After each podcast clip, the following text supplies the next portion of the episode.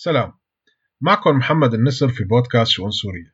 بعتذر بالبداية من الأصدقاء والمتابعين عن فترة الانقطاع اللي طالت أكثر من مخطط له. بالفترة الماضية عشنا عدة أحداث ساخنة ومهمة حصلت في سوريا لكن قبل الغوص فيها حابب كمل محل ما وقفت في الموسم صفر ونحكي شوي عن السيادة السورية وكيف بنقدر نبنيها من جديد. بهاي الحلقة رح حاول أطرح مفهوم السيادة السورية بالطريقة يلي بفهمها. لذلك لا تنسوا تشاركوني بأفكاركم حول المواضيع والمواضيع القادمة.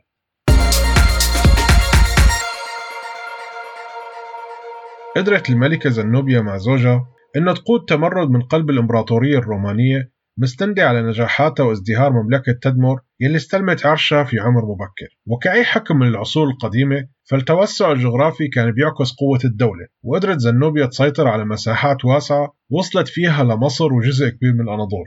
تحولت المملكة التدمورية بنفوذها والازدهار اللي حققته لمنافس للإمبراطورية الرومانية وشافت زنوبيا أنه من حقها تحقق سيادتها على هالمناطق وتحولت المنافسة لتمرد وحطت زنوبيا صورتها على العملة المتداولة وشالت صورة الإمبراطور الروماني.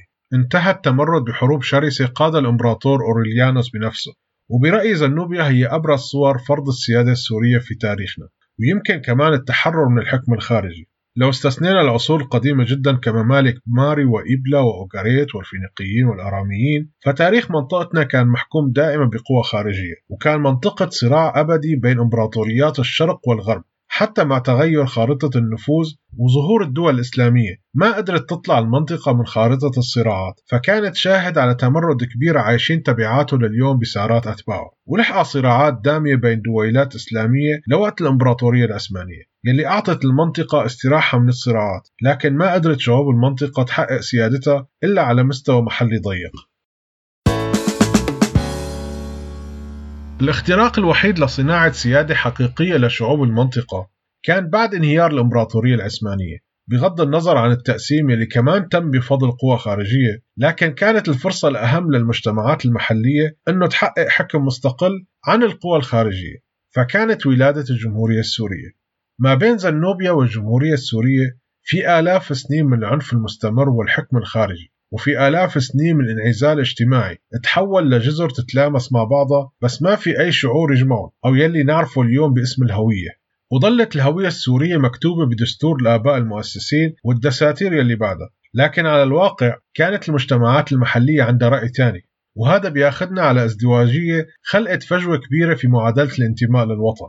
فكل جماعة بالمجتمعات السورية خلقت لنفسها انتمائين الأول على مستوى إقليمي والثاني محلي ضيق فلو حاولنا نفهم الانتماء للأفراد من نشأة الجمهورية السورية لليوم منشوف انتمائه الأول والأشد دائما عم يكون ضمن حيز مناطقي بينما الانتماء الثاني عم يكون لحلم إيديولوجي أكبر من الوطن السوري.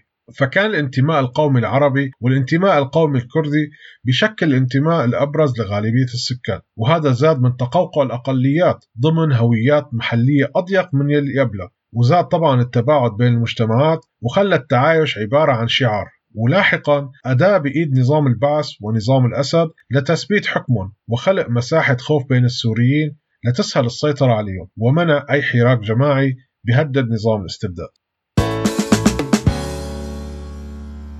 صحيح إنه تخلصنا بالجمهورية السورية من التحكم الخارجي أو يلي صار فينا نعرفه بمفاهيم عصرنا بالاحتلال الخارجي. لكن قدر بطريقة ما نظام البعث يأسس لمرحلة خطيرة من التاريخ السوري وتحويل السيادة السورية لاحتلال داخلي. وبدل ما يكون الاحتلال عنده عملاء محليين صاروا العملاء هن جزء من الحكم وجزء من منظومة الظلم. انفرضت القومية العربية على الجميع بدون استثناء وحس من خلالها الأقليات المهمشة يلي ما قدروا يحققوا انتماء خارجي أنه عندهم مساحة أكبر للتعبير عن نفسهم وكانت الهوية السورية أقرب لهم من أقرانهم السوريين يلي كان الانتماء القومي العربي أو القومي الكردي مساحة هروب من الواقع الظلم في سوريا ونسج حلم بأنه خلاصهم حيكون بتحقيق أهدافهم القومية إن كان بالوطن العربي الموحد أو الوطن الكردي الأكبر. مع بداية نظام الأسد كانت القومية العربية وسيلة مهمة لتقليل أهمية كافة المشاكل الداخلية وتحويل نظر الشعب نحو قضايا أكبر من أوجاعهم المحلية. وانفرض عليهم الشعور بالذنب والتخاذل وخيانة القضية الأسمى لما يشتكوا ويطالبوا بحقوقهم. فلبست المجتمعات السورية في كل أشكالها قناع اسم القضية ولباس موحد اسم الوطن العربي وظل الانتماء السوري مهمش ومهمل من الجميع. وكل مشكلة تصير في سوريا كانت تبرر أنه وراها إسرائيل. وكل إنجاز طبيعي لنظام الحكم كان يسوق على أنه ضمن الرؤية الحكيمة للقيادة واللي رغم الحصار ورغم المؤامرة الكونية قدرت تفتح مدرسة أو مستوصف. بهي الفترة تحولت المجتمعات السورية لكائن فاقد الروح والرغبة بالحياة. وقدر كمان نظام الأسد أنه يعزل القضية الكردية ويحولها لمطالب أقلية ضمن المجتمعات الكردية نفسها. بالنسبة لإلي ثورة 2011 كانت وما زالت الحدث الأضخم في تاريخ سوريا الحديث والصرخة السورية الجماعية اللي جمعت كل الأطياف والتعبير الأصدق على إحياء سيادة السوريين على أنفسهم وعلى دولتهم. واختفاء حالة ثورة 2011 ما بيعني إنه نفقد الأمل لكن باعتقادي حتى نقدر نعيش بسلام فينا نتعلم من تاريخنا. وأهم شيء لنبدأ بهالمشوار إنه نبني انتمائنا السوري بطريقة صح ونتعرف على بعضنا ونحاول نفهم مخاوف الأطراف الثانية ونحكي لهم كمان عن مخاوفنا ونفتح الحوار بكل شيء حتى نبني هوية سورية خاصة فينا مع بعضنا. دمتم بخير.